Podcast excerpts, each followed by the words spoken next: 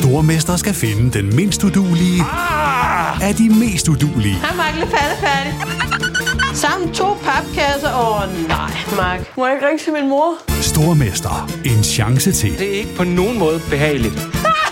Nej, nej, nej, nej, nej! Stream nu på T V to Play. A lot can happen in the next three years. Like a chatbot may be your new best friend. But what won't change? Needing health insurance. United Healthcare Tri-Term Medical Plans are available for these changing times. Underwritten by Golden Rule Insurance Company, they offer budget-friendly, flexible coverage for people who are in between jobs or missed open enrollment. The plans last nearly three years in some states, with access to a nationwide network of doctors and hospitals. So for whatever tomorrow brings, United Healthcare Tri-Term Medical Plans may be for you. Learn more at U H one dot com. Burrow is a furniture company known for timeless design and thoughtful construction, and free shipping, and that extends to their outdoor collection.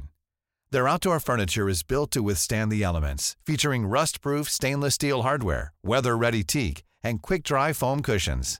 For Memorial Day, get fifteen percent off your Burrow purchase at burrow dot com slash A C A S T and up to twenty-five percent off outdoor. That's up to twenty-five percent off outdoor furniture at burrow dot com slash A C A S T. Ready to pop the question? The jewelers at Blue Nile dot com have got sparkle down to a science with beautiful lab-grown diamonds worthy of your most brilliant moments. Their lab-grown diamonds are independently graded and guaranteed identical to natural diamonds, and they're ready to ship to your door. Go to Blue Nile dot com and use promo code LISTEN to get fifty dollars off your purchase of five hundred dollars or more. That's code LISTEN at Blue Nile dot com for fifty dollars off. Blue Nile dot com, code LISTEN. Du har fundet vej til N B A-podcasten fra T V to Sport. God fornøjelse. Åh, der er det Antetokounmpo! Så færdig en aflevering. Åh, flyby! Kan man svare igen? M V P'en tryller. Ja. Ja. Du har fundet vej til N B A-podcasten fra T V to Sport. Kalenderen fortæller os, det er fredag den seksogtyvende maj to tusind treogtyve, under en måned tilbage af N B A-sæsonen toogtyve treogtyve. Om tredive dage, der er sæsonen slut. Vi har fået afviklet N B A-draftet. Og så skal vi faktisk til at vende os til tanken om sommerferie og offseason i verdens bedste basketballliga. Et par og tyve dage tilbage med kampe i denne sæson. Det går, det går simpelthen for hurtigt. Forhåbentlig kan vi bringe dig up to date her i dagens N B A-podcast. Endnu en gang velkommen indenfor. Mit navn er Christoffer Westrup, og her på årsdagen for Larry Birds ikoniske steal og assist i kamp fem af Eastern Conference Finals nitten syvogfirs, så vi byder velkommen til podcastens helt egen Larry Legend, N B A-ekspert Peter Wang. Velkommen til dig, Peter. Tak skal du have, Christoffer. Det Det stil, det spil, det er faktisk, det er stadigvæk ufatteligt, at det, at det findes.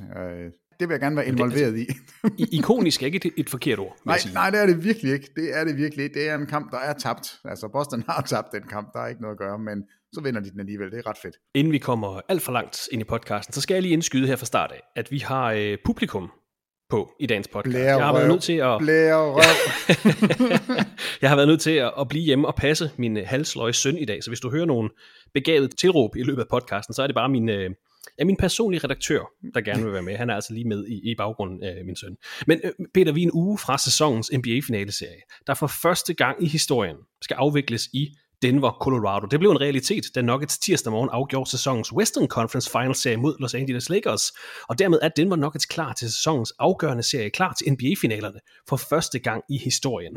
Nuggets modstandere i sæsonens finaleserie, jamen den er der faktisk fortsat spænding omkring. Det tror jeg ikke, jeg skulle sige, der skulle være spænding i den her serie, fordi det, der lignede en dominerende Miami Heat seriesejr, er pludselig blevet lidt mere spændende, efter Boston Celtics har, har fundet de rigtige takter, måske genfundet et eller andet her i kamp fire og fem, der begge er blevet vundet tre to i kampe, står det nu til Miami Heat efter nattens opgør, og det er jo faktisk ikke mange timer siden, at du forlod kommentatorboksen og den her kamp fem, som vi fik i nat. Peter, hvad var det for et opgør, vi fik i nat? En kamp, som Celtics vandt et hundrede og ti syvoghalvfems, men hvad var det for et opgør? Jamen altså, det, det, blev jo, det blev jo faktisk et blowout. Endnu et.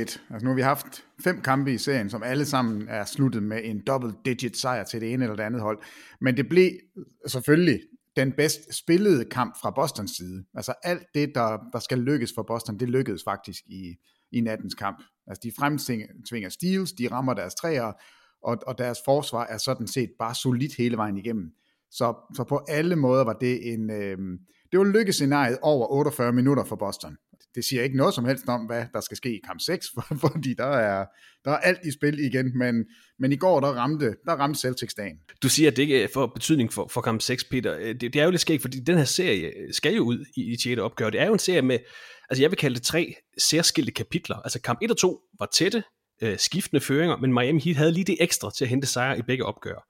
Kamp tre, synes jeg, er et kapitel i sig selv, altså total kollaps for Boston Celtics. Altså, de var på vej til at blive sprængt i luften hele holdet. Og så det sidste kapitel, vælger jeg at kalde kamp fire og fem, hvor Celtics har genfundet det spil, der gjorde dem til tophold i grundspillet, genfundet det spil, der gjorde dem til en favorit til mesterskabet, da slutspillet startede.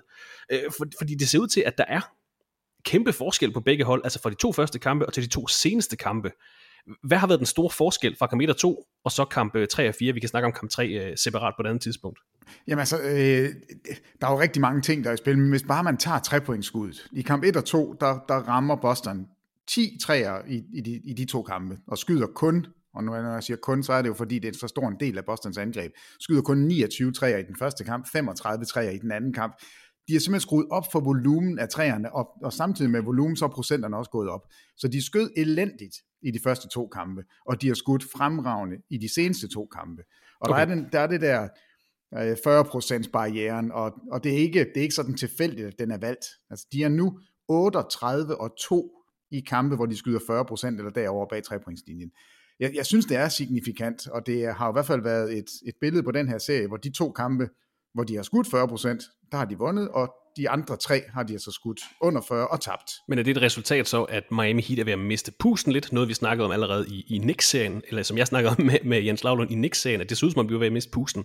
Det sådan så det ikke ud de første tre kampe, men det er som om, at Miami Heat også, jeg vil ikke sige, de ser svage ud, men de ser anderledes ud end i starten af serien. Altså, jeg, jeg synes i hvert fald i, i kamp fem, der kunne man se, at gud, hvor, hvor er det dog et... Øh et hold, som er lappet sammen, og da Gabe Vincent, Gabe Vincent ikke er med, så skal de virkelig dybt på bænken for at begynde at, at finde spillere. Og, ja, de, de tre mand nede, det skal vi også huske. Ja, men det, det er helt altså, ja. vildt. Altså, Tyler Herro har ikke været med endnu. Gabe Vincent, nu sidder han ude i den her kamp. Øh, mm.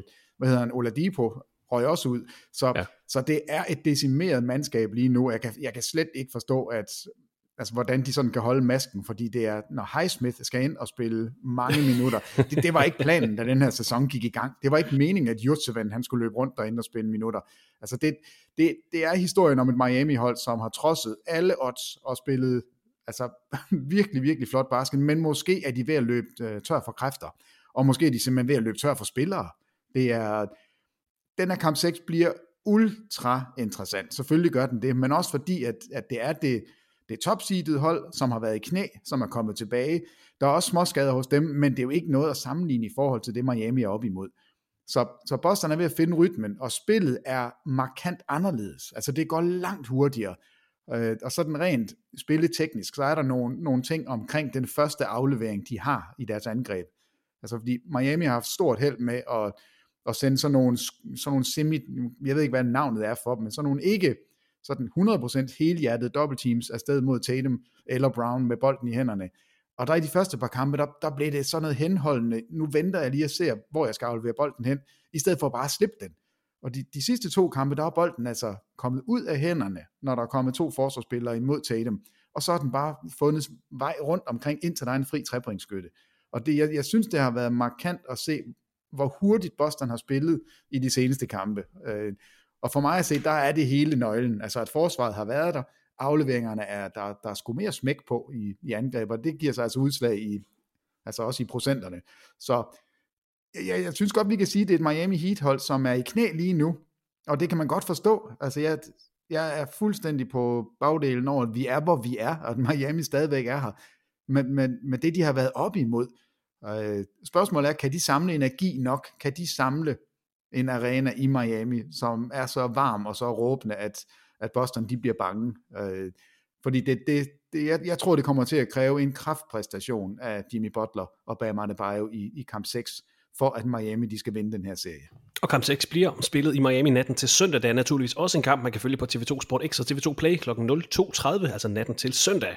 Der er aldrig et hold, der er kommet tilbage fra at være nede nul tre i en serie, og så har vundet serien. Og der er faktisk kun tre hold i historien, der har været nede nul tre i en serie, og derefter tvunget serien ud i syv kampe. Vi snakker New York Knicks mod Rochester Royals tilbage i nitten enoghalvtreds, Denver Nuggets mod Utah Jazz i fireoghalvfems, og Portland Trail Blazers mod Dallas Mavericks i to tusind og tre, Boston Celtics.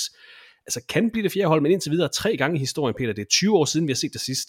Øh, som helhed er det svært at blive klog på, øh, men hvis man kigger på udviklingen, Heat med momentum fra start af, Celtics kollaps derefter, sådan en genfødsel i de sidste to kampe, hvor ja, vi kan godt snakke om, at Heat har set en lille smule slattende ud. En ting er, er helheden af serien, men hvis man kigger på udviklingen, hvad er det så en kamp, der venter her natten til søndag, altså kamp seks? Jamen det, det er jo øh, et eller andet sted den afgørende kamp, fordi jeg, jeg tror ikke på, at Miami kan tabe på hjemmebane, og så vende tilbage til Boston og vinde kamp syv. Det, det, det kan jeg simpelthen ikke forestille mig, kan lade sig gøre. Selvom de har været enormt gode på udebane i slutspillet, ja, Miami Heat. Ja, præcis. Altså, så det er historien om et hold, som er... Øh, som har rejst sig. Altså, Celtics har rejst sig. Øh, Mazzulla er, synes jeg, faktisk blevet en markant bedre head coach i serien. Altså, han kunne ikke tage en timeout i, i starten, og nu tager han timeout på alt. Altså, det, det er næsten en overreaktion.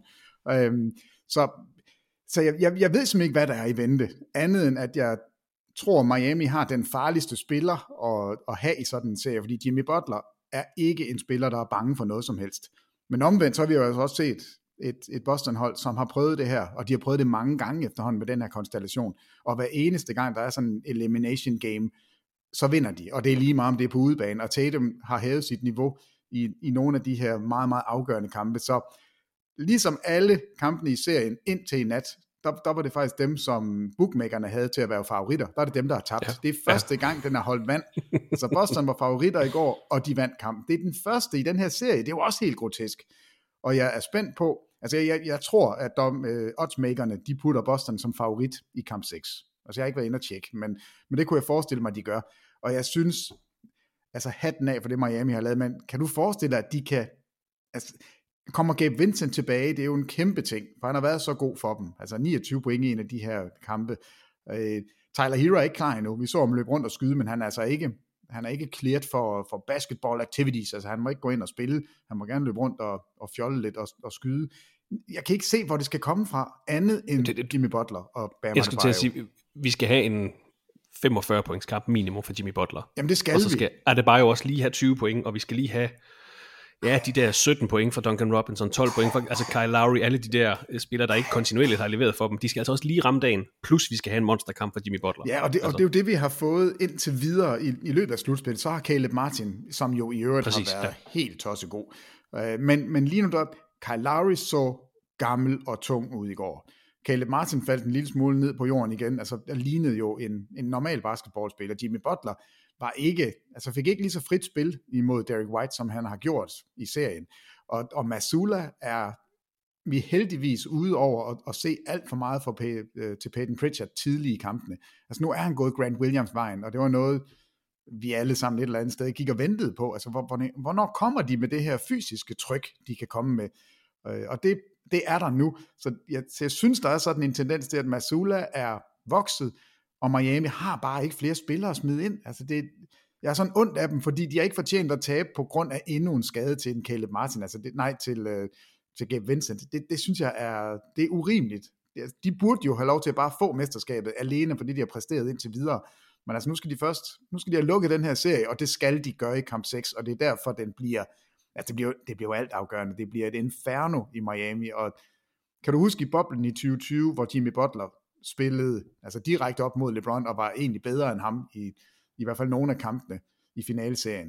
Altså det er sådan en præstation, vi skal have fra Jimmy Butler, for at, at det kan lykkes at lukke den her serie. Og han har været en, øh, en kæmpe oplevelse i denne sæsons slutspil. Jimmy Butler, han splittede forhåndsfavoritterne fra Milwaukee Bucks ad i første runde, blandt andet med seksoghalvtreds point i kamp fire, og den serie, han lad os kalde orkestreret en seriesejr over New York Knicks i anden runde. Det var lidt en underlig øh, lavt scorende serie og, og lave procenter også. Og så har i starten af den her Eastern Conference Finals haft et mentalt tab på Boston Celtics, som, som han måske har, har mistet lidt, men har i hvert fald haft det.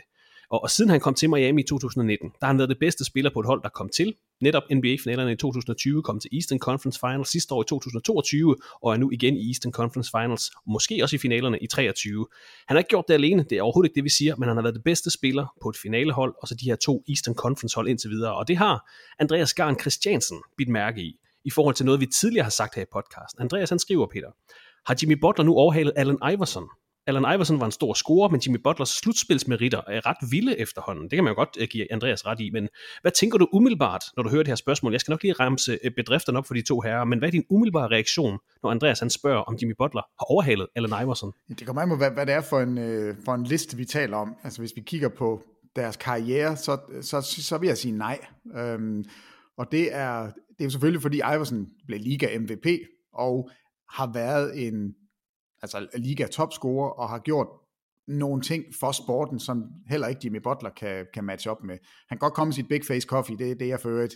Vi skal simpelthen have, vi skal have noget merchandise. Der er ikke noget at gøre. Vi skal have nogle, det, nogle kasketter og hættetrøjer og kaffemaskiner, og så var det fedt.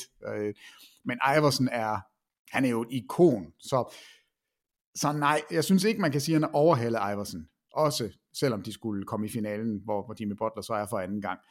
Og jeg ved godt, Iverson kun var der en enkelt, men Men nej, der er alligevel ikke helt. Og hvis man bare lige hurtigt skal kigge på deres C V, Jimmy Butler er i gang med sin tolvte sæson, fem gange All N B A, fem gange All Defensive, også har vundet Most Improved Player-prisen og har været seks gange All-Star. Bedste spiller på et finalehold, og så to indtil videre Eastern Conference Finals-hold, altså som den bedste spiller, det er der vist ikke nogen uh, tvivl om. Allen Iverson spillede femten sæsoner, grundspils M V P en enkelt gang, syv gange All N B A, vandt Rookie of the Year, var fire gange Liga-topscorer, tre gange Steals leader, elleve gange All-Star. Bedste spiller på et finalehold selvfølgelig fra to tusind og et, og derudover var han aldrig længere en anden runde af playoff. Men et, et, et sjovt spørgsmål fra Andreas, øh, og andre sjove spørgsmål, som kommer ud fra den her Eastern Conference Finals-serie, Peter, det var jo, at vi så Celtics få lidt oprejsning i kamp fire. En, en sejr, som måske faktisk giver lidt ro i offseason, fordi efter kamp tre, nu sagde du, Joe Mazzulla er vokset den her serie, det tror jeg, det er godt for ham, fordi efter kamp tre, der, der er noget, der er både at være snak om, om han skulle udskiftes allerede efter en sæson, om at kernen på holdet, altså Tatum, Brown, Smart, Williams måske skulle splittes ad. Man skal selvfølgelig ikke overreagere, øh, men man reagerer jo ofte på det sidste billede, man har set af et hold. Det er det samme, vi har gjort med, med Philadelphias exit fra slutspillet i anden runde, så tænker vi også, okay, hvad er James Harden, når vi har set den her præstation? Men, men folk nåede at gå, ryge helt op i det røde felt efter kamp tre, hvor Celtics også så jamen, helt ugidelige ud. Altså som om, vi giver op på det her hold, vi giver op på det her franchise, vi giver op på det hele. De har reddet en masse ære nu, men har du nogen holdning eller tanker til det her, altså Celtics offseason, og vi skal selvfølgelig ikke sidde og overreagere? Altså ja, det, det har jeg fået, fordi jeg, jeg kunne jo også godt mærke, at jeg selv røg en lille smule over i den her øh, fyr Mazzulla-båd. Men, men jeg synes også, at Mazzulla faktisk var pivringe, og, og der var mange eksempler på det, og, og det var ikke... Det var ikke noget med, at, at jeg har ikke mit hold forberedt. Altså han tog jo, prøvede at tage alt skyld på sig i med de her pressekonferencer. Den, det er jeg sådan set lidt glad med. Men det var mere de taktiske beslutninger, der blev taget i kampene. Altså vi var jo rystet, da Peyton Pritchard lige pludselig kommer ind. Bare sådan, hvad, hvad fanden laver han der?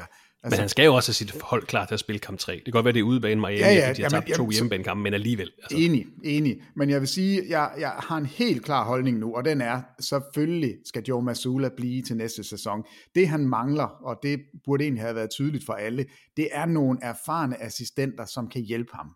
Altså jeg synes, han har været sådan lidt i... i ingenmandsland, helt alene, efterladt derude som fireogtredive år gammel. Han må ikke engang tykke tyggegummi mere. Altså nu, nu står han bare der, helt alene.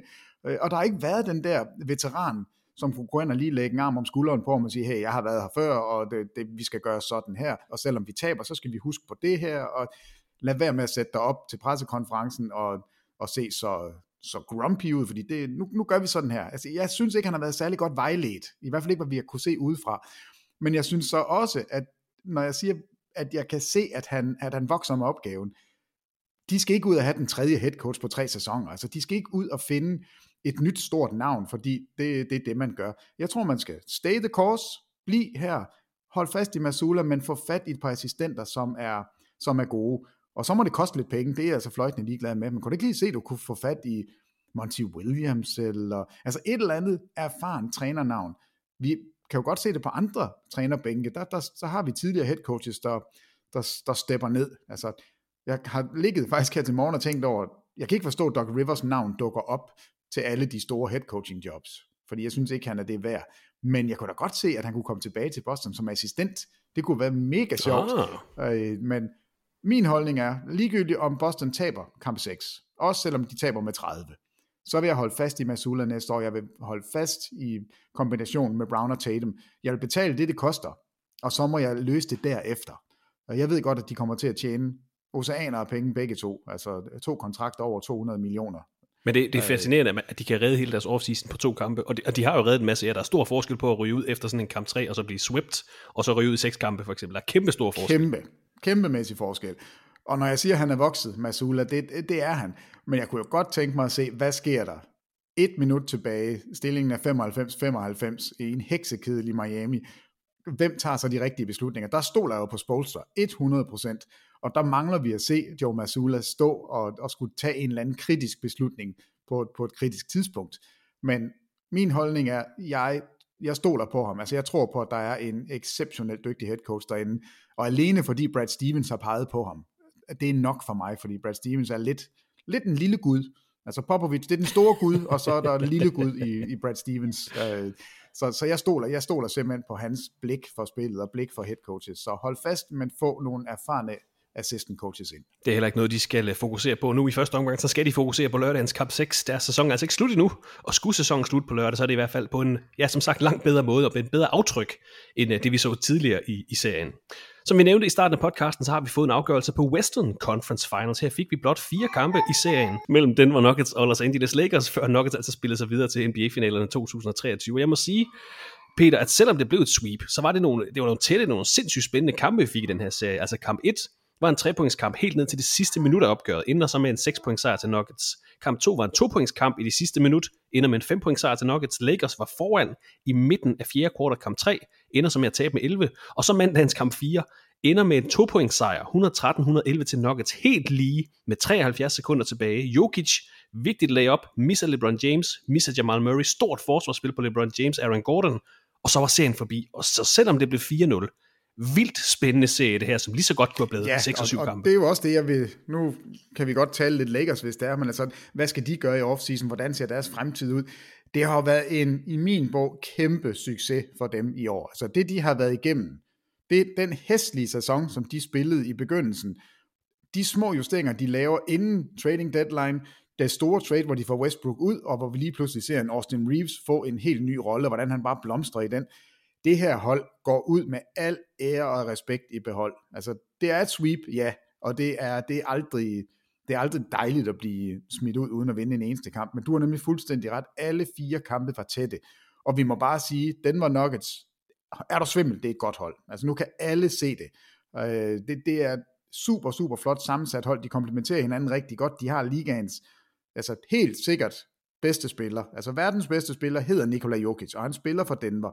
Og vi så også LeBron James, det er sjældent, han roser nogen, uden sådan at skulle rose sig selv lidt samtidig med. Der var bare ren, ren røv og trut i. Han, jamen han var helt, han var helt. Altså I forstår ikke, hvor god han er, før I spiller over for ham. Det, det har Durant også sagt i år. Altså hands down, det her er den bedste spiller på lige nu, det klart bedste hold i Denver. Så der er ikke nogen skam i at tabe til dem, og slet ikke på den måde, de gjorde det. Så jeg vil ikke være nervøs ved, og vi kan selvfølgelig godt tale lidt om, trækker LeBron James sig tilbage? Øh, nej, det gør han ikke. Det kan jeg godt løfte sløret for nu. Jeg har inside information. Jeg har nemlig kigget på hans lønseddel, og der står der, det gør han ikke. Han skal nok blive der. Men jeg er ikke nervøs for Lakers i forhold til, og hvad skal de gøre? Jeg synes, det er rimelig lige til. Jamen, hold fast i LeBron. Peter, du springer lige ned i Mike Malones øh, kæphest, den der. Vi snakker ikke om Denver, der går videre. Vi snakker om Lakers derude. Du, du, går, du går lige præcis E S P N-vejen. Ja, jamen, jeg, kan godt, jeg kan godt komme tilbage til Denver, for der er, der er masser godt at snakke om.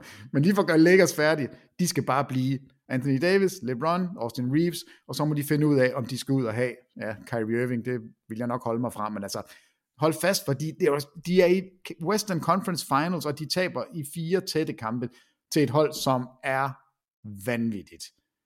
Prøv lige at høre her, Christoffer.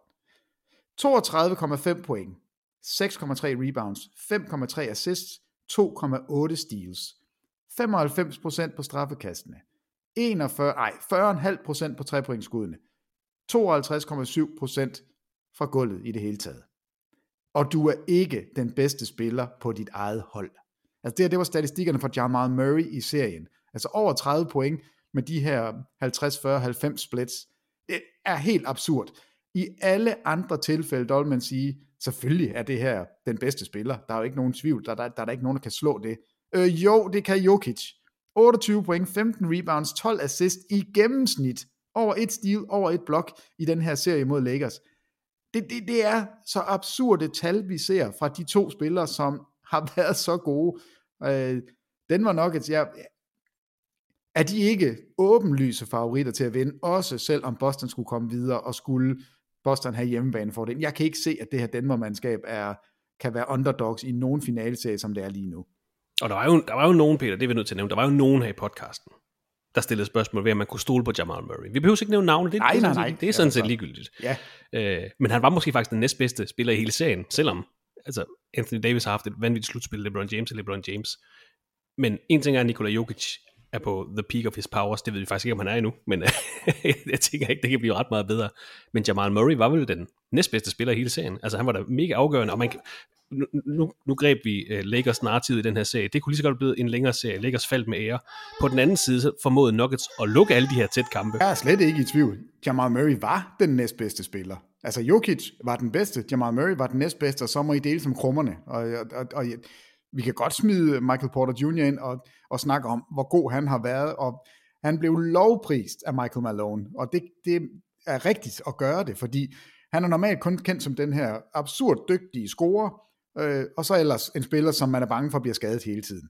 Og han snitter altså femten point i serien her, men han snitter altså også over ni rebounds og tre assists per kamp. Han er begyndt at dække rigtig godt forsvar. Han gør, hvad han skal. Han rammer over fyrre procent af sine træer, og det er jo, jeg lige ved at sige, det er, det er jo nok de skøreste træer, dem han rammer. De der sidestep hjørnetræer, hvor han sådan, øh, hvad hedder den der øh, fidus, man trykker på, så hopper den rundt. Øh, ikke, ikke professoren, nej, hvad hedder den? Trykfidusen.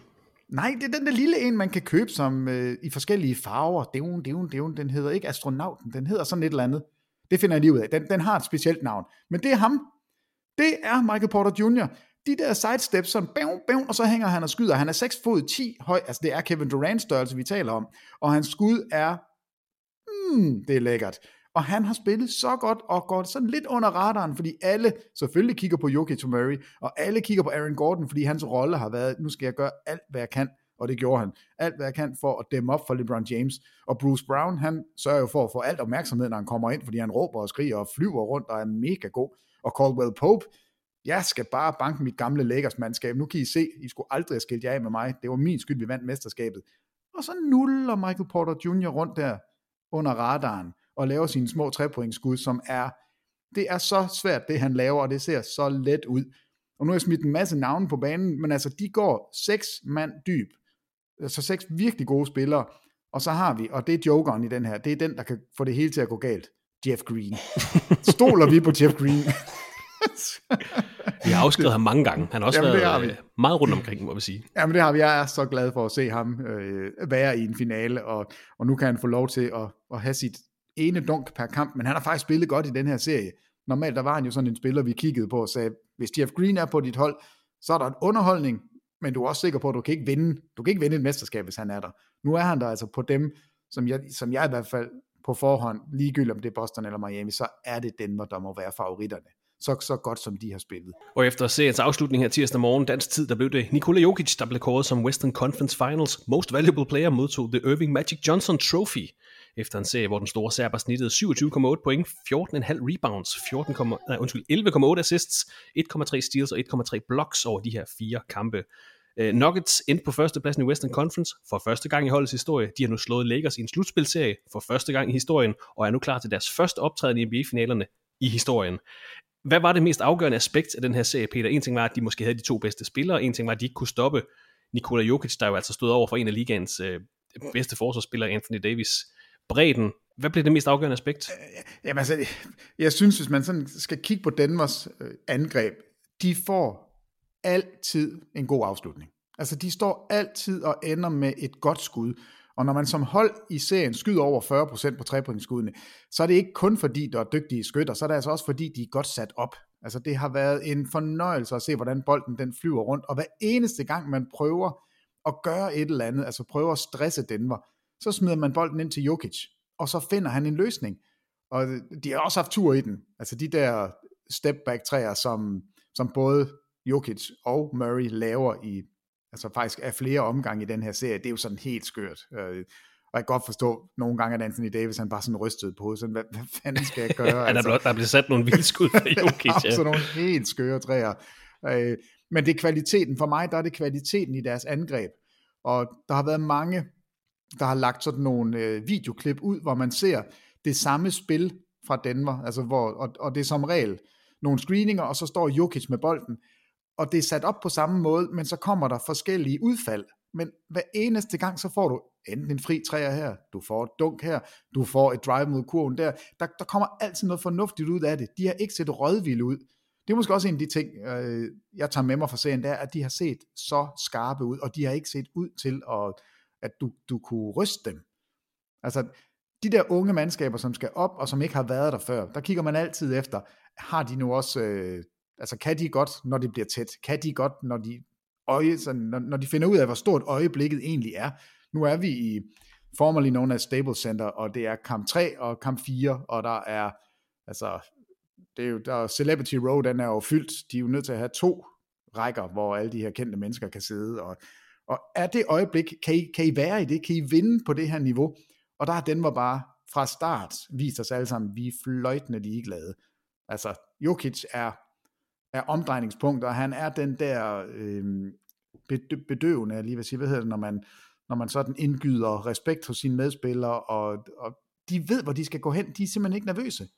Nej, det er sådan, det er hans, hans spillestil smitter af på dem. Det, ja, jeg synes, det, jeg tror, det, altså. det var Zach Lowe, der snakkede om det der med, at vi har aldrig set Aaron Gordon lave så gode afleveringer. Det gjorde han altså heller ikke i Orlando. Det handler også om medspillere selvfølgelig, men den måde Jokic spiller på, inspirerer de andre til at spille på samme måde. Altså, og det er jo det, der definerer de helt store spillere også. Altså Steph Curry, LeBron James, det, når det bare sådan smitter af, altså man lærer øh, bare ved at være omkring en, hvad hedder det? Øh, sådan noget, være omkring noget. Jamen, jeg, jeg, jeg, jeg, er helt, jeg er helt med på det. Osmose, det er ja, det, det, det, det hedder, ikke? Man lærer via osmose. Jeg tænker jo ikke, Jokic går ind og siger, Aaron Gordon, nu skal jeg lære dig, hvordan man afleverer. Det er jo via at se ham og opleve og være i nærheden den storhed, og se, hvad det gør ved et hold. Så blomster de andre spillere også. Jamen altså, det, nu hørte jeg Kevin O'Connor i en, øh, i en podcast sige, at han havde interviewet Jokic, hvor han havde spurgt, hvordan, altså, hvordan træner du de her afleveringer? Hvad, hvad gør du for at, at, at ramme dine medspillere på den her måde? Fordi du må jo på en eller anden måde øve dig i det, hvor han bare siger sådan, nej, altså det jeg gør, det er, at jeg, jeg kan se, at bolden den skal derhen, og så afleverer jeg bolden derhen. Altså, og det lyder så simpelt, men de ting, han laver, altså Anthony Davis, nu nævnte du ham som en, altså det, det har jo måske været den bedste sådan individuelle forsvarsspiller i hele slutspillet.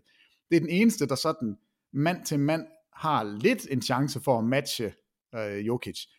Og han har ikke kunne matche ham, altså han har jo ikke kunne begrænse ham rigtigt. Selv med Anthony Davis med de der kondorlange arme, altså selv der, der, der lægger han den ene sprøde aflevering efter den anden. Øh, så kan det godt være, Dwight Howard han sidder i Taiwan og tweeter, at der er kun en, der kan slå, eller dække Jokic op, og det er ikke Batman, eller altså nej, hvor han, øh, se mig, se mig, jeg vil altså også gerne, jeg vil også gerne være en del af N B A. Men nej, Jokic er, er en fornøjelse at se, og, og det, det smitter. Det gør det virkelig, og du har ret, de der afleveringer, Aaron Gordon laver, sådan nogle stusafleveringer til spillere, der cutter, det, det så vi aldrig, aldrig nogensinde, og hvis han prøvede i, den, nej, i, i Orlando, så blev han enten skiftet ud og fik skæld ud, eller så røg bolden ud over baglinjen, altså der, der var ikke den der glæde, som vi ser Denver have, når de spiller, og så ved jeg ikke, altså Jamal Murray, er han ikke også bare, er der ikke noget fanden i voldsked over ham, øh, Han, han ligner ikke en spiller, der bliver bange. Øh, jeg kan godt lide den historie, der er kommet ud med, at da han blev skadet for, for to år siden, der sagde han, det var til Mike Malone, han sagde, hey, trader I mig nu, jeg er jo, jeg er jo damaged goods, som han kalder mig. Så, nej, nej, du er en af vores, og så blomstrer han igen nu, og har været med til, at, altså har været en kæmpe del, har været den næstbedste spiller på et hold, der nu står i finalerne.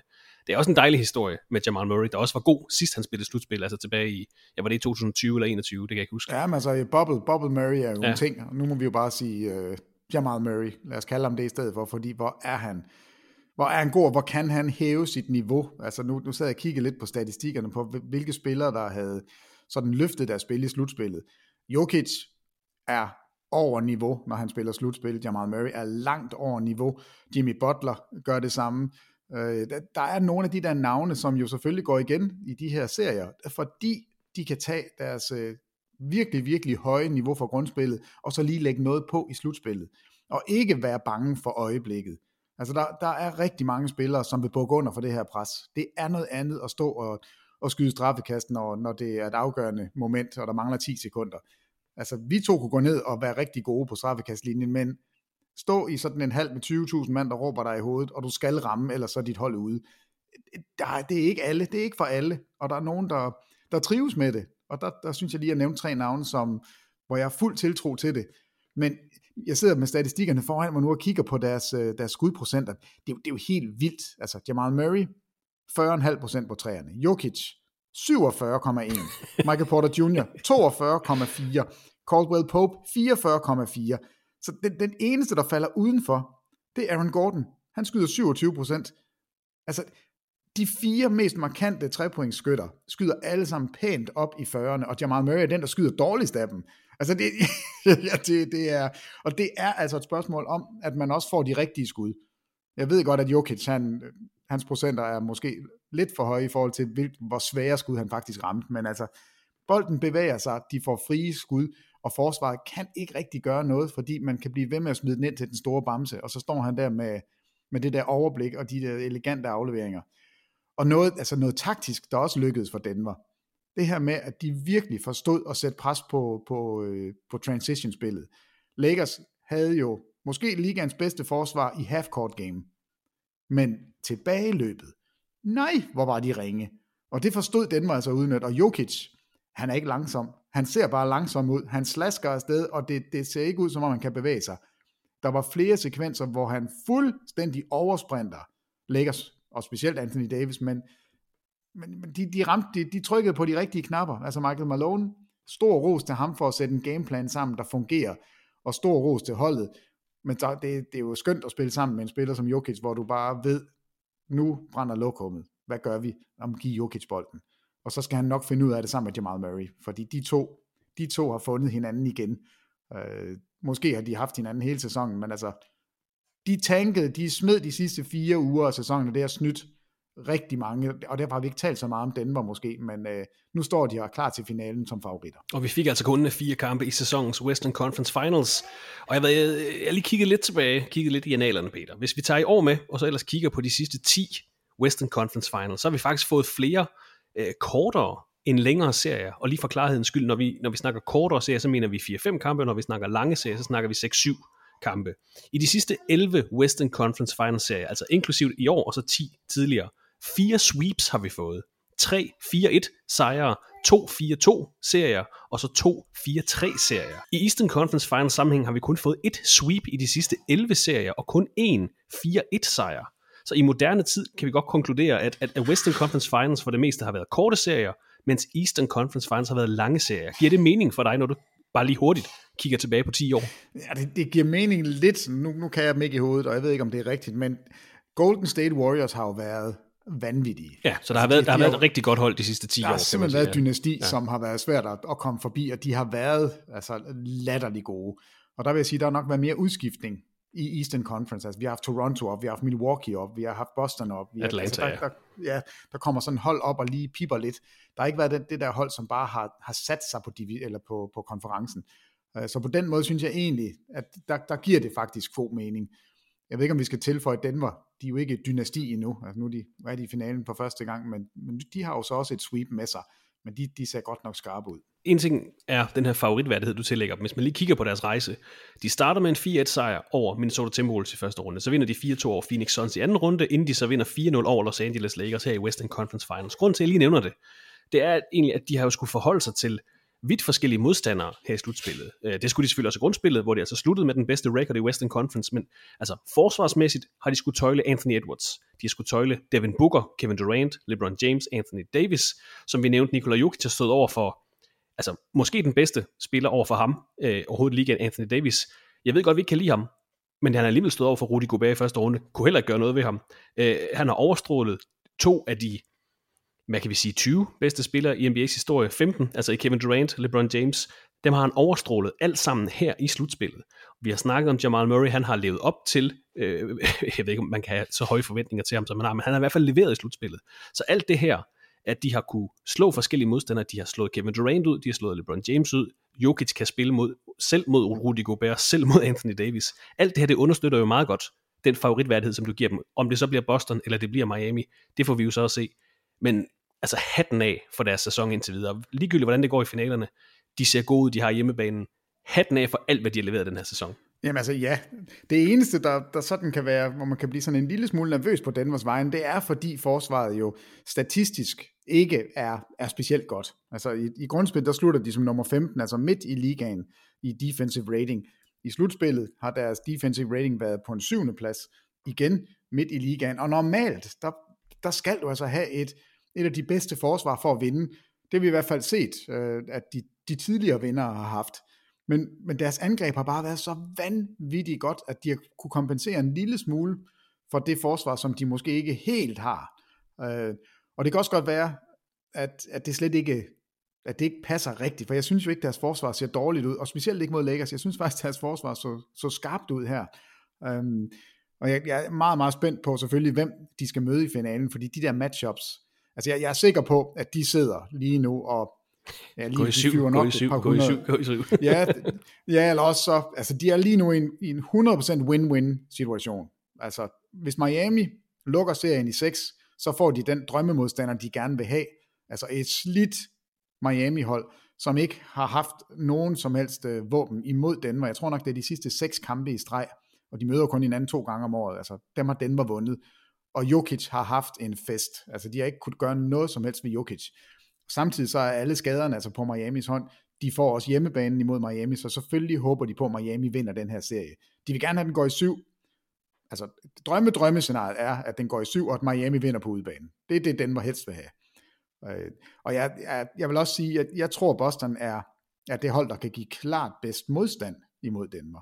De vil også have hjemmebane, hvis de skulle mødes. Men altså, ja, altså Boston har hjemmebanefordel i en eventuel finalserie, hvis de går videre, fordi de har den bedste øh, record i grundspillet. Yes. yes øh, ja. så, så derfor så er Denver selvfølgelig spændte på, hvem de skal møde. Men jeg må også sige, at det, det spil, vi har set fra Denver, det efterlader mig med sådan et indtryk af selv, med Boston på hjemmebane. De har jo ikke været specielt gode på hjemmebane. De, altså, de er elleve elleve i de sidste toogtyve slutspilskampe på hjemmebane. elleve og elleve, og det har alle sammen været situationer, hvor de har været altså topseedet og klar til at vinde det hele, og finaleaspiranter. Det, hvis ikke du kan spille bedre på hjemmebane, så, så er det jo ikke en fordel, i hvert fald. Og der er Denver, de har ikke tabt endnu på hjemmebane, og de har vist, at de kan vinde på udebane også. Altså lukker serier imod Phoenix, lukker serier imod Lakers, altså det har været... De har vist stor, stor styrke hele vejen igennem, og jeg er glad for, at du peger på det her med, at de netop har, har spillet mod alle mulige forskellige konstellationer. Og de kan spille, altså deres angreb, det flyder mod alt. Du kan spille småt, du kan spille stort, du kan gøre, hvad du vil. Denver skal nok få en god afslutning. Det, det er der ikke nogen tvivl om. Men selvfølgelig vil de gerne have Miami, det, det er klart. Det er det hold, der passer bedst til dem lige nu, og det hold, som, som er i størst problemer, hvis vi kigger på, på spillersiden i hvert fald. Det kan godt være, at Tyler Herro, eller Tyler Herro kommer tilbage, men det er nok ikke det, der gør forskellen. Men de nåede jo altså kun lige at have rampelyset i tyve minutters tid her i tirsdags Denver Nuggets, før alt fokus blev rettet mod LeBron James. Fordi efter nederlaget i tirsdags, der kom Lakers stjerne nemlig med udtalelse om, at han, han overvejer at indstille karrieren her i offseason. Peter, han har øh, alluderet til det, kan man sige. Han har masser at tænke over her i offseason. Og nu sidder du måske, dig der hører podcasten, og tænker, ej, okay, hvorfor nævner de første her efter fyrre minutter? Det er, fordi vi ikke tror en skid på det. Ikke et eneste sekund, at han stopper med at spille. Hvad tænkte du, da du hørte de her statements fra Crypto punktum com Arena tirsdag morgen, Peter? Jamen, jeg tænkte det samme, som du siger. Ikke en skid, jeg tror på det. altså, og, og, og jeg kan godt forstå, at han er frustreret, og han er træt, og han har jo altså også en skade åbenbart, og skal nu have vurderet, om han skal opereres i foden. Og, og det, er, det er selvfølgelig også fair nok, at han er frustreret, og han har en skade, og han ved godt, det bliver en træls sommer det her. Det er hundrede procent i orden. Ja, og, Men og hvorfor han, siger han det her, Peter, hvis ikke han mener det? Jamen, han, han, der, jeg tror, der er to grunde til det. Den ene er, han kan simpelthen ikke lade være. Han kan ikke lade være med at, at sørge for, at han får lidt shine, selvom han er ude af slutspillet. Altså, I, I skal lige huske, at det er mig, der er kongen af N B A. Og det, det har han altid gjort. Altså, han holder sig ikke tilbage, og det er kalkuleret. Men, men den anden del... den tror jeg mere er den rigtige. Det er, at han, han, han kan godt se, hvordan det her landskab i N B A ser ud. Han kan godt se, at, at Denver Nuggets er en faretruende modstander nu. Det vil de også være næste år. Der er rigtig mange andre gode hold også. Hvis han skal være relevant, så skal han have lidt mere at skyde med, end bare ham og Anthony Davis og Austin Reeves. Så allerede nu lægger han pres på organisationen og siger, det, det kan godt være, at jeg skal trække mig tilbage, medmindre vi ser, at der er velvilje til at... og det, de sidste år sagde han jo ikke, men, men det er det, han mener. At jeg vil se, at Los Angeles Lakers gør alt, hvad de kan, for at få et endnu bedre mandskab næste år. Jeg kunne tage det her hold til Western Conference Finals, men jeg skal have hjælp, hvis vi skal vinde det hele. Og for mig er der ikke noget andet, end at vinde mesterskabet. Altså, han har været i ti finaler. Han har spillet i tyve sæsoner. Han har været i finalen halvdelen. Det er altså, at, det er fuldstændig sindssygt. Og når han bliver spurgt sådan, er du ikke glad for at, at skulle spille Western Conference Finals? Hvad? Western, det, jeg er da ligeglad. Altså, for mig, der er det title og bust. Og, og jeg kan egentlig godt lide den måde, han den her gang gjorde det på. Altså, fordi der er også noget oprigtigt i det. Altså, vi ved godt, han vil gerne spille med Bronny James, som kan komme ud af U S C næste år. Men han, der, jeg synes jo også, der er nogle, nogle fine ting i den måde, han siger, at det er jo min drøm. Det, ja, det, er, ja. det, er, det er jo ikke sikkert, det er Bronny James' drøm at spille med mig. Nej, og det vil stjæle al opmærksomhed fra Bronny, ja, altså, at LeBron James... Vi har jo bare ja. gået med historien, og synes jo faktisk, det er ret fantastisk, hvis det skulle komme til at ske. Øh, det er den ene ting. Altså, han lægger pres på organisationen, men så er der pengene. Altså, han har altid sagt, at han vil være ejer, han vil være øh, den første milliardær i lønninger, han vil, altså alle de her ting. LeBron James ved udmærket godt, at der ligger hundrede millioner og venter på ham de næste to sæsoner. Og det siger han ikke nej til. Altså det, det, det er faktisk den, for mig at se, den største grund til, at jeg er, jeg, jeg vil være rystet og chokeret og, og i chok og falde ned af stolen mange gange, hvis LeBron James, han, han trækker sig tilbage efter den her sæson. Jeg, jeg tror simpelthen ikke på det. Det, det er, nu kan jeg, jeg, jeg mener, det er, det er syvogfyrre millioner og treoghalvtreds millioner. Ja, noget den stil. Altså det, det er, nej, nu sidder jeg faktisk lige og kigger på den her. Den hedder treoghalvtreds og syvoghalvtreds. Okay, det er hundrede og ti millioner. Jeg troede faktisk, det var syvogfyrre og halvtreds, men det, det har jeg taget fejl af. På Basketball Reference, der hedder den i hvert fald treoghalvtreds i treogtyve fireogtyve sæsonen, og syvoghalvtreds i fireogtyve femogtyve. Og den sidste, den er syvoghalvtreds millioner. Det er, det er en player option, så den kan han selv bestemme. Men hvem siger nej til syvoghalvtreds millioner dollars? Og det kunne jo også være, at han bare sagde, af min fod, nu kan jeg ikke mere, men jeg skal stadigvæk have mine penge. Det, det skulle nu ligne ham dårligt. Jeg synes ikke, ja, at, ja, det, det, det, det, det, det, skal vi ikke, det skal vi ikke give ham skyld for. Men nej, han, men det, men, han kommer men det tilbage. Var bare, ja, altså det, det er jeg også ret sikker på. Men det var bare, det var faktisk nogle ret sjove billeder. Ikke haha sjove, men sådan pussy billeder, fordi Denver Nuggets afgør serien. Spillerne går rundt og siger, øh, tak for kampen helt. Det gør LeBron James også, det skal jeg også siges. Men kameraet fangede ham med det samme, og fulgte ham ud, og så ham ud i spillergang. Det er der ikke noget underligt i, at man ser de skuffede spillere gå, forlade arenaen. Altså, de billeder kommer vi til at se i en film på et tidspunkt. Jamen, han har jo to kameraer med. Jamen, jeg siger ikke, det er med fuld overlæg, at, at, at tv-billederne er sådan. Men de billeder der er jo som taget ud fra en film, og så The Resurrection til næste år, eller med Bronny James en anden sæson. Altså, det, det, jeg siger ikke, det hele var planlagt, at han skulle gå ud på den måde der. Jeg tror, han var rigtig skuffet. Det er der ingen tvivl om. Men, det, men han går ikke ud, altså han stopper ikke karrieren på den her måde. Jeg siger ikke, at han laver en, en Kobe Bryant farewell tour, øh, nødvendigvis, men han skal nok melde ud i god tid, så han kan få sit sidste shine, hvilket han også fortjener. Det skal vi også understrege. Øh, men det var bare, ja, som du siger, den var nok, det handlede om den var nok til tyve minutter, og så handlede det om Lakers de sidste tre dage, ikke altså? Jo, altså det, det er virkelig sjovt, fordi vi har de to store stjerner, altså den bedste spiller, det kalder vi altså Jokic lige nu, fordi det er han. Og så har vi den største spiller i vores generation i LeBron James. De har lige spillet mod hinanden, og de er måske så forskellige som nogen. Altså det lille marked, hvor en spiller har været hele tiden, som overhovedet ikke har lyst til at snakke med nogen, og bare vil sidde sammen med sine heste, og ikke have, altså Jokic, han opsøger ikke noget opmærksomhed, han vil, han for alt i verden vil han ikke lave interviews, han vil ikke sidde til de der podieting, altså han, han trækker sig fra medielys så, så hurtigt han kan, og LeBron James, han tænder alle lamperne, og, og husk at se mig, fordi jeg er her, og jeg rejser rundt og skifter klubber, og jeg vinder mesterskaber, og jeg er den bedste, og altså de diametrale modsætninger, men med kæmpe respekt for hinanden, altså det jeg elsker den her måde, de er, at de er forskellige på, og jeg, jeg skal ikke sige, at det ene er bedre end det andet, fordi det er, det er smag og behag, men det er bare så udtalt, at, at de er forskellige, og det er, det er en fornøjelse at sidde og se, så jeg tror egentlig, jeg tror ikke Jokic, han er vred over, at LeBron James faktisk tager alt nej, nej, opmærksomheden. Nej, nej. Jeg, jeg tror, han er lykkelig. Lad mig bare komme hjem til Denver, og så skal jeg nok øh, gøre det, jeg plejer at gøre. I kommer ikke til at høre fra mig, indtil vi kommer til finalerne. Altså det, det er jo kommet frem nu, at, at N B A har kæmpe problemer med at finde ud af, hvordan de skal markedsføre Jokic. Fordi han, han, altså, alle ved, hvor god han er, øh, men der er jo ikke en signatursko, der er jo ikke en, en Jokic-fabrik, der laver slasketøj. Altså der, der er ingenting omkring Jokic. Og, og det er, hvordan skal man markedsføre den her gigantiske stjerne? Øh, det Der sidder en eller anden P R-medarbejder og, og, og tænker, jeg, jeg skal have fundet en god idé, altså et eller andet, vi må gøre et eller andet, og jeg håber, det bliver noget med de her heste, jeg synes, det er så fedt. Hesteviskeren fra Denver. Ja, ja hesteviskeren fra, fra Denver, jeg synes, det kunne være, så skal vi alle sammen løbe rundt, hvad hedder det, en solki, den der man sidder i, når man rider, Eller, eller er man en solki, når man sidder der? Ja. Altså, det er jo det, han gør. Og, og jeg troede jo egentlig, jeg troede faktisk, det var sådan lidt en gimmick, men det er det, han gør. Altså, han løber rundt med sine heste, og han elsker det. Og han elsker at ride de der ride, ride ting.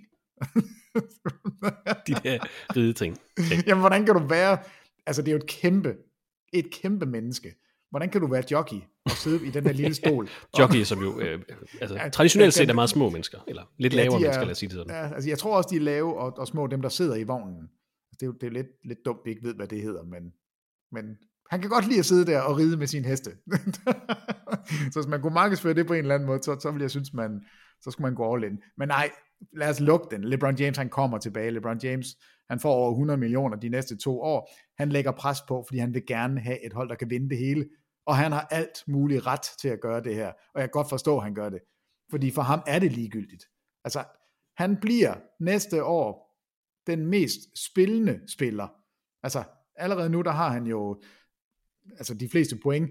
Men han mangler seks hundrede minutter for at slå Kareem Abdul-Jabbar, hvis man lægger grundspils- og slutspilsminutter sammen. Ah, okay. Så er han også det, så er han også den spiller, der har spillet mest. Altså, det, det er helt vildt, når han stiller skoene på et tidspunkt, når vi så kigger på rekorderne. Den karriere, han har haft. Altså, vi skal ikke snakke om, han er the GOAT eller ej, men der er ingen tvivl om, at han har haft den mest frugtbare, lange karriere af nogen atleter.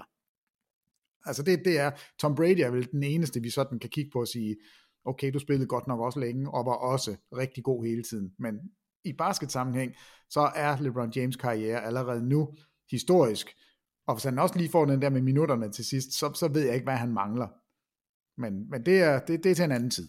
Og mens LeBron James efter sigende overvejer at indstille karrieren, så fik vi det officielle farvel fra en af LeBrons venner, to tusind og tre Draft Buddies, Carmelo Anthony, der havde i mandags officielt indstillet karriere. nitten N B A-sæsoner blev det til. otte hos Denver Nuggets, syv hos New York Knicks, to hos Portland Trailblazers, en hos Oklahoma City Thunder, en hos Houston Rockets, og så en hos Los Angeles Lakers. seks gange All-N B A-spiller, ti gange All-Star, ligatopscorer i tolv tretten sæsonen, tre gange O L-guldvinder med U S A, medlem af femoghalvfjerds års jubilæumsholdet, nummer ni på N B A's all-time-liste over point nogensinde, otteogtyve tusind to hundrede niogfirs point.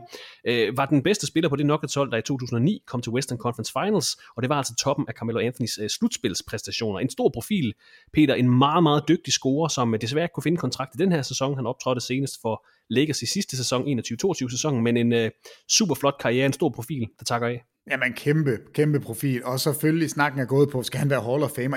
Ja, altså selvfølgelig skal han det. Han har tre O L-guldmedaljer. Han har en, været med fire gange til O L.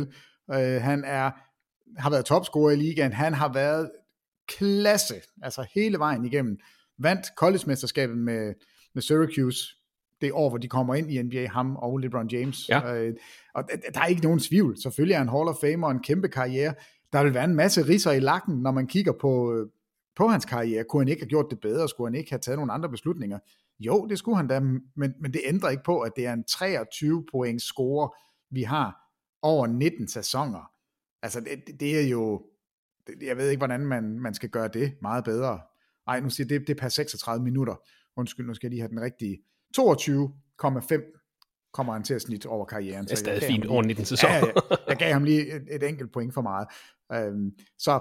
Så det er der ikke tvivl om. Det, det der for mig, altså det har jo været rigtig sjovt, det der med, skal hans trøje retires i New York? Skal den retires i Denver? Det her med, ja, nummer femten i Denver, ja, det, som der det, jo er en, en anden spiller, der spiller i. Det er, det, det er faktisk rigtig morsomt, og vi, vi havde det op i crunch time, hvor vi diskuterede det. Øh, og jeg, jeg, tror, jeg, jeg tror, jeg har løsningen. Altså selvfølgelig, selvfølgelig skal hans trøje op og hænge i Denver. Og så må man finde ud af, hvad gør vi så, når Jokic trøje skal op og hænge? Øh, skal vi lave en endnu større trøje? Skal vi lave en... Altså, hvordan gør vi det? Fordi de spiller begge to i nummer femten. Jeg, jeg ved ikke, om nogen hold har den samme trøje trukket tilbage med, med to af de samme spillere. Og jeg har aldrig tænkt på det før, men altså, det, er, det bliver en ting. Men det ændrer ikke på, at Carmelo Anthonys karriere er gloværdig og stor, og et kæmpe navn. Han skulle, ja, han, han, han skulle nok ikke have altid gået efter øh, det store rampelys og de mange penge. Altså, da han tvinger sin vej til New York, der... der godter han jo hele New Yorks hold, og sørger for, at den kommer til. Han, han kunne have ventet til sommeren efter, og så skiftet som free agent. Ja, det kunne han nemlig. Altså, der, der synes jeg, han var måske lige ihærdig nok på at komme væk. Og faktisk noget af det bedste, det var i to tusind og ni, da han spillede der. Den, den, den slutspils, Carmelo Anthony, vi så der, det, det var ikke kun hopskud. Det var postspil. Der brug, altså, han er jo en, en latterlig fysik, altså virkelig stærk, og, og brugte det på det tidspunkt. Han blev mere en skytte øh, senere hen, men kæmpe karriere, og, og et, stort, et stort navn, der, der nu trækker sig tilbage. I to tusind og tretten, der endte Carmelo Anthony som nummer tre i M V P-afstemningen efter Kevin Durant og LeBron James. Så blev han i øvrigt også den første vinder af The Kareem Abdul-Jabbar Social Justice Champion Award tilbage i to tusind og enogtyve, og så som nævnt tre gange O L-guld med det amerikanske landshold. Så selvom der mangler et mesterskab på C V'et, så har han altså modtaget en, en del hæder og anerkendelse, må vi bare sige. Men øh, desværre for ham, så nåede han aldrig at modtage den... Øh, Ah, nok mest prestigefyldte pris i dansk nichesport podcast regi, Peter Wangs Real M V P-pris, en ugenlig anerkendelse af de helt store. Har du fundet et godt navn til os i den her uge, Peter? Jamen, jeg, jeg, jeg er jo sådan lidt, jeg er lidt træt af det, men jeg, jeg synes ikke, vi kan lade være. Og det er jo selvfølgelig også, fordi det kunne jo være, det kunne jo være, at han mente det. Men altså, vi er nødt til at gå med LeBron James. Oh. Øh, slutter sæsonen af i kamp fire på en fod, som skal opereres med et hold, som er fuldstændig i knæ. Og, og man kunne godt have lagt sig ned. Lakers kunne godt have sagt, det her, det, det er simpelthen for bøvlet. Det er, det er for meget op ad bakke. Jeg ved godt, at vi ikke vi kan ikke vinde den her serie. Så spiller LeBron James syvogfyrre minutter og seksoghalvtreds sekunder. fyrre point, ti rebounds, ni assists, to steals, går femten for tyve fra gulvet, rammer sine træer og spiller bullyball, når han er allerbedst. Altså skubber bare alle væk og kommer til ringen i første halvleg. enogtredive point i første halvleg, og så bliver han træt. Ja, altså, men han, han blev derinde. Jamen altså, han blev derinde, og han kæmpede, og han spillede helt modigt, gloværdigt forsvar mod Nikola Jokic. Og altså, han, der er i hvert fald ikke nogen, der skal sige, at han ikke gav alt, hvad han havde, fordi det gjorde han. Han var fuldstændig balleret til sidst, og jeg vil næsten ønske, at Lakers havde vundet den kamp, bare for at se, hvordan i alverden skal LeBron James løbe rundt om to dage og spille kamp fem, altså efter den præstation her, fordi han... Han var mærket, altså han var simpelthen træt. Han er otteogtredive år gammel i sin tyvende sæson. Med en skade i foden. Skal... Ja. Med en skade i foden. Men slut af med fyrre, ti, ni og to på femten for femogtyve og enogtredive point i første halvleg. Altså det meste han har scoret i en halvleg i slutspillet. Det, det er, den kan vi ikke, den kan vi ikke sidde overhørigt. Den, den skal han selvfølgelig have lov til at holde sommerferie med den pris. Ja, stort tillykke til LeBron James fra Los Angeles Lakers, som vi formodentlig også kommer til at se i N B A i næste sæson. You're the real M V P.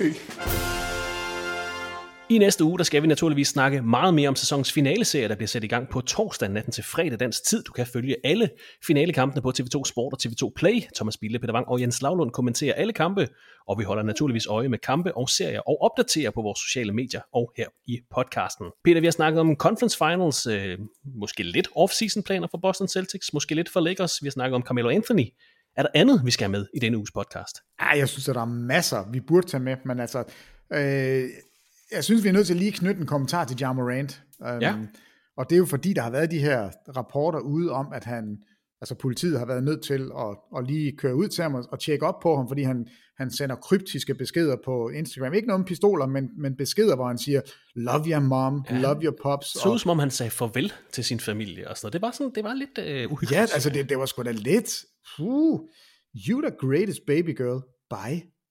Og så sidder man der, okay, øh, Hvad, hvad, hvad sker der? Heldigvis er der ikke noget, og, og måske kan han glæde sig en lille smule med, at altså os fans øh, over hele verden har i hvert fald, altså vi har glemt, om, eller vi, vi putter i hvert fald ikke, lægger ikke de her to ting sammen omkring hans nye sko. Jeg ved ikke, om du så det, men han udkom med sin nye sko, som i øvrigt, den er fandme flot. Altså det, det er sjældent, jeg synes sådan en basketballstøvle, den er flot. Men den her, den er faktisk rigtig fed.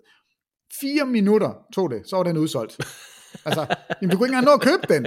Altså, det, det, det synes jeg er vildt. På altså, trods af havde, alt det øh, rod, han har lavet de sidste to måneder. På trods af alt det ballade, ja. ja. Altså, nu må vi se, hvad Nike gør. Altså, de smed jo Kyrie Irving, tog Ja Morant ind. Nu står de så med en ny hovedpine med Ja Morant. Altså, det, jeg, jeg ved ikke, hvad, hvad der sker der. Men så læste jeg også, og det var jeg ikke klar over, at Powerade har haft en, en reklame kørende med Ja Morant. Og den stoppede de altså med efter første gang der tilbage i marts måned, hvor han, hvor han første gang blev suspenderet. Og den kører stadigvæk ikke. Så der er noget i gære, og... Og vi har jo stadigvæk ikke fået nogen dom fra N B A. Altså, hvad, hvad gør de ved hele den her sag? Det er jo en uh, virkelig, virkelig bøvlet, bøvlet sag. Jeg tror ikke, Adam Silver synes, det er særlig fedt, at han skal forholde sig til det.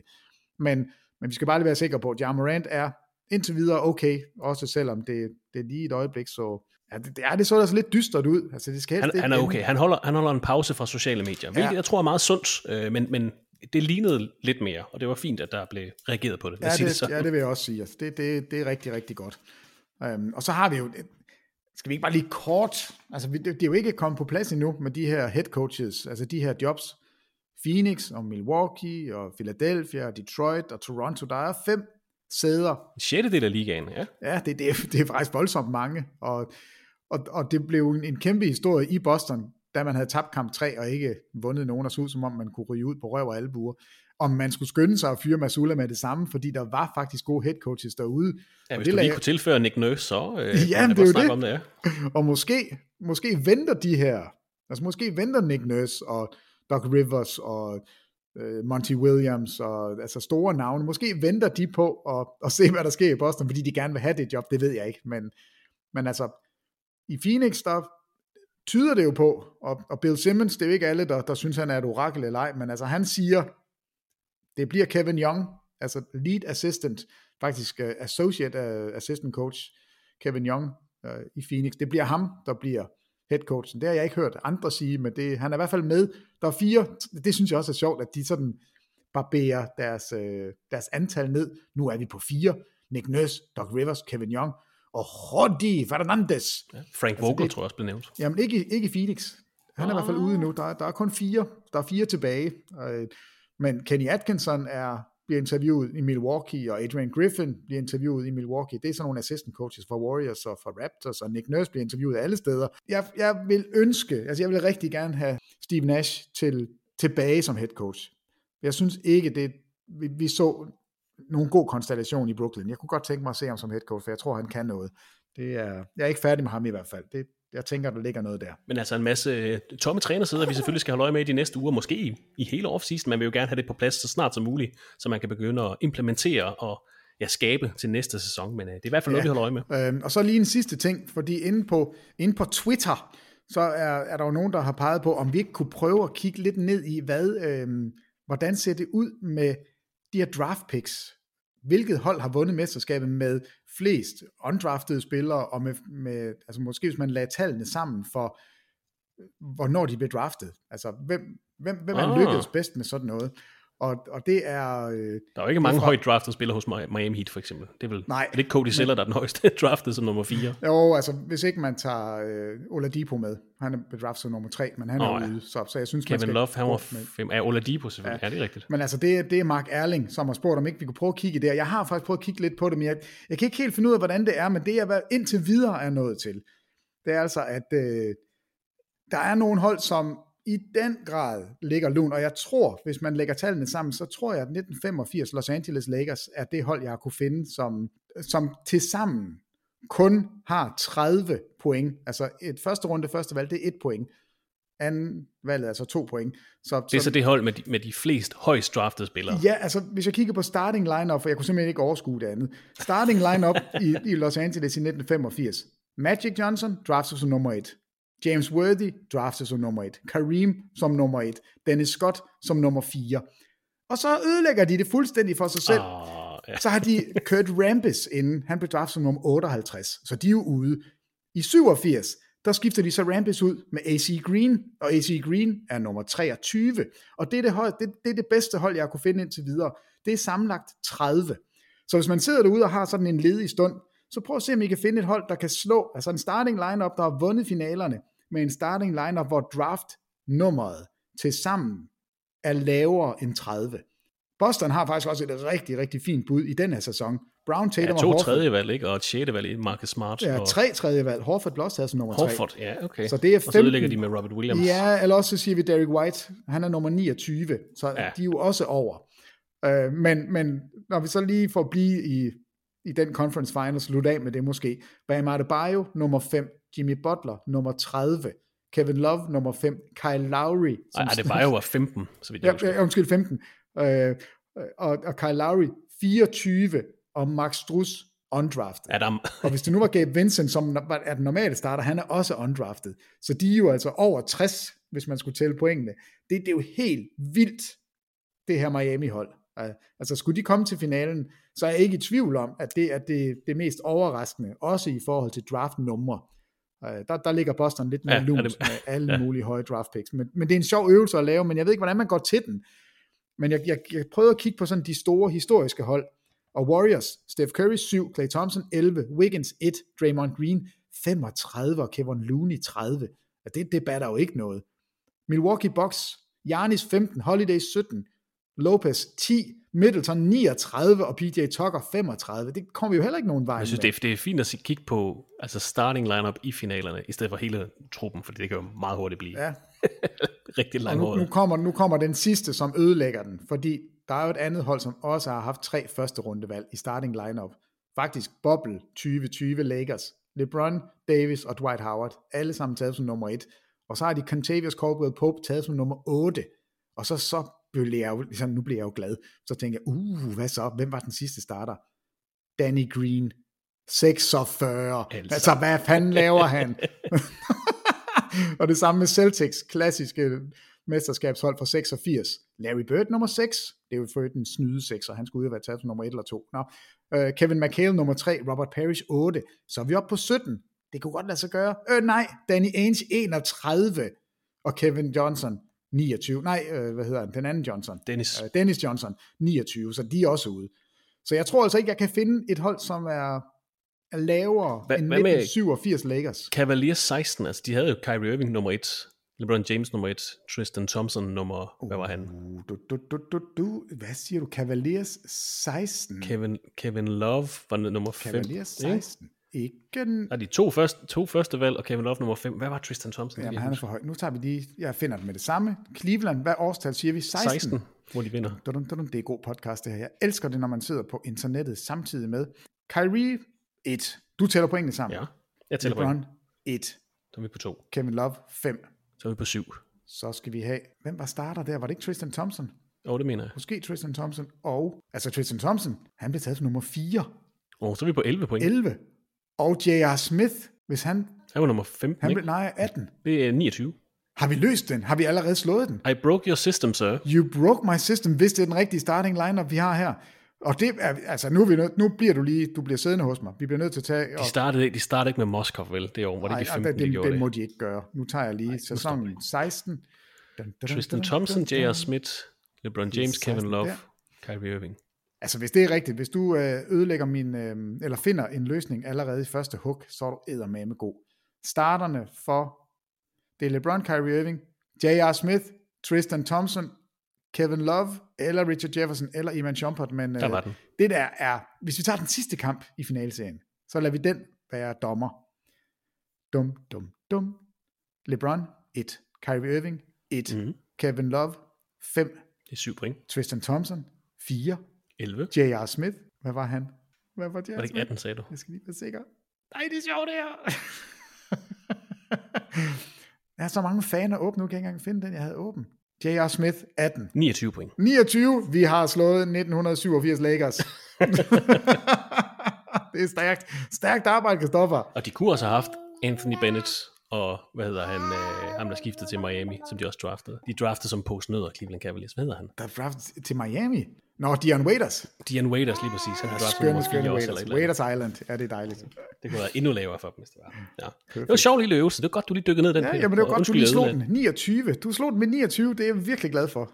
Jeg tror, det bliver under for i dag. Tak for din tid der, Peter. God weekend, og vi uh, snakkes ved i næste uge, hvor vi skal snakke om sæsonens finaler. Det, være, det bliver fantastisk. Jeg glæder mig. Ligegyldigt hvem der kommer ud, altså, så, så skal det nok blive godt. Men lad os nu skrive historie. Kunne det ikke være sjovt, hvis vi skulle næste år sige et hundrede og halvtreds og en. Vi må se, hvordan det flasker sig fra Boston Celtics i næste kampe. Check. I første omgang natten til søndag. God fornøjelse med den kamp i øvrigt også. Tak skal du have, Kasov. Vi snakkes ved. Og det samme gælder dig, der lyttede med i dagens N B A-snak. God fornøjelse med de sidste Conference Finals kampe. Ha' en rigtig god weekend. Og på genhør i næste uge, hvor vi altså tager hul på sæsonens finaleserie.